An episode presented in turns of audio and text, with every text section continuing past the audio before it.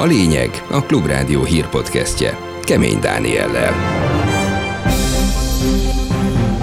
Kizárja Brüsszel az Erasmus programból a hazai egyetemek jó részét. Az Európai Bizottság szerint az alapítványi működés nem elég átlátható. Az Erasmus megbénítása az együtt fog járni a magyar felsőoktatás paternalista beszorulásával. 660 milliárd forintért vásárolták meg a Vodafont, 49% lesz az állam tulajdona. Vodafone felvásárlásával a Forelgyi több területen is Magyarország legnagyobb távkötési szolgáltatója lesz. Folytatják a tiltakozást a tanárok január 23-ától egy hetes sztrájkot hirdetett a Pedagógusok Demokratikus Szakszervezete. Egészen világos, hogy a társadalomnál is átütött valamiféle falat ez a probléma. Borús néhol esős idő jön a folytatásban kedden 4 és 8 fok közötti értékekkel.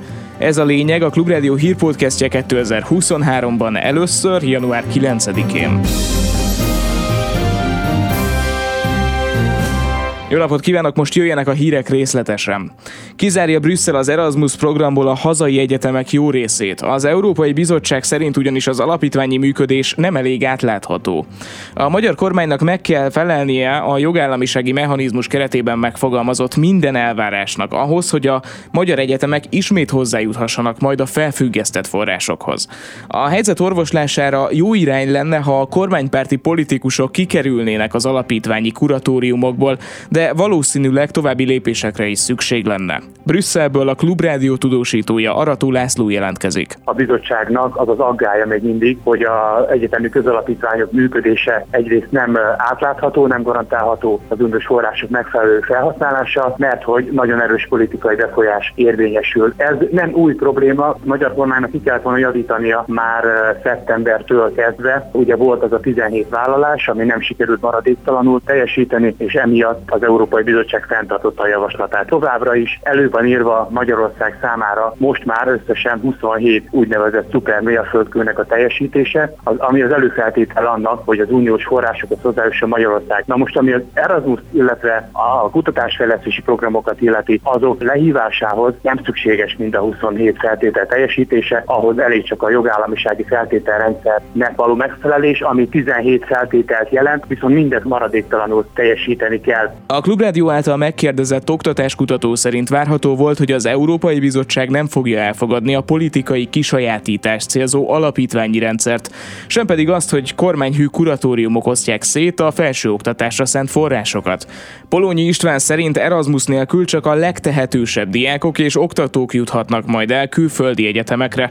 A program ráadásul állami forrásokkal csak részben pótolható, mivel a lényege nem a pénz, hanem az együttműködési rendszer. Miközben az a kormányzat óriási pénzeket költ, hogy jöjjenek ide hallgatók külföldről, azon közben jelentéktelen összegeket költ gyakorlatilag a magyar hallgatók és a magyar oktatók külföldi részvételére, Na erre való az Erasmus. Körülbelül 13-15 ezer hallgató megy külföldre évente, ennek túlnyomó többsége gyakorlatilag az Erasmusszal. Na most az Erasmus kikerül innen, akkor gyakorlatilag a magyar hallgatóknak a külföldi tanulmányai néhány ezer főre, hát ha úgy tetszik a gazdagok, az elitnek a külföldi tanulmányai esnek vissza. Az Erasmus megbénítása az együtt fog járni a magyar felsőoktatás paternalista beszorulásával. A hőokot is meglepte a megjelenő hír, de úgy tudják, hogy a támogatást már elnyert hallgatókra a felfüggesztés nem vonatkozik.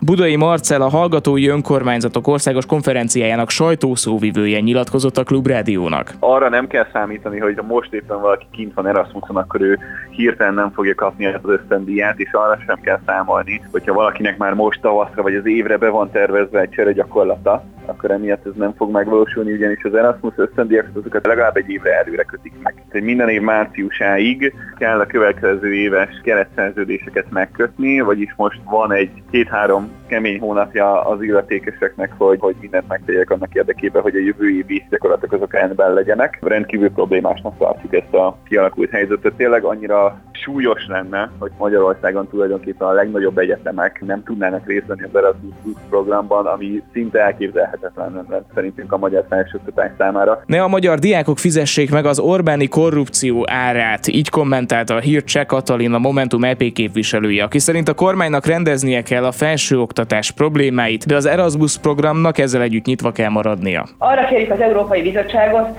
hogy ne a magyar diákokkal fizetessék meg Orbán korrupt politikájának az árát. Nagyon fontos lenne, hogy a magyar kormány megtegyen mindent, hogy az európai jogállami normákhoz igazodjon, az Európai Bizottságot pedig arra kérjük, hogy vizsgálja meg azt, hogy ameddig ezek a lépések lezajlanak, a magyar diákok számára hogyan tud továbbra is maradni az Erasmus program. Aláírták a Vodafone felvásárlásáról szóló szerződést. Nagy Márton gazdaságfejlesztési miniszter közölte. A 660 milliárd forint értékű tranzakcióval a 4 tulajdonolta Antenna Hungária 51%-os, míg a magyar állam képviseletében eljáró Corvinus ZRT 49%-os tulajdont szerez a második legnagyobb hazai távközlési vállalatban. Ez a rendszerváltozás utáni időszak legnagyobb vállalati felvásárlása, ezt írják legalábbis. Az elmúlt időszak régiós távközlési felvásárlásaihoz képest ez az ügylet, tehát a Vodafone megvétele nem számít drágának. Így véli a Klubrádiónak nyilatkozó Fekete Bea, a portfólió elemzője. A Vodafone felvásárlásával a Forágyi több területen is Magyarország legnagyobb távközlési szolgáltatója lesz, például a vezetékes internetszolgáltatás területén, illetve a televíziós műsorterjesztési piacon is piacvezetővé válik. Egyébként azt lehet mondani, hogy azért a Vodafone Magyarország jelentős eredményt termelt az elmúlt években, így a távközlési szolgáltatók számára fontos mérőszám alapján nyereséges volt az elmúlt években. A befektetők pozitívan fogadták a híreket, forrajgyi árfolyama 8-9%-os pluszban is állt ma reggel, illetve a Magyar Telekom árfolyama is egyébként emelkedik, a másik távközlési cég, amelyik még a magyar tőzsdén jelen van. 12 forinttal csökken a benzin és 10 forinttal a gázolaj literenkénti nagykereskedelmi ára szerdától.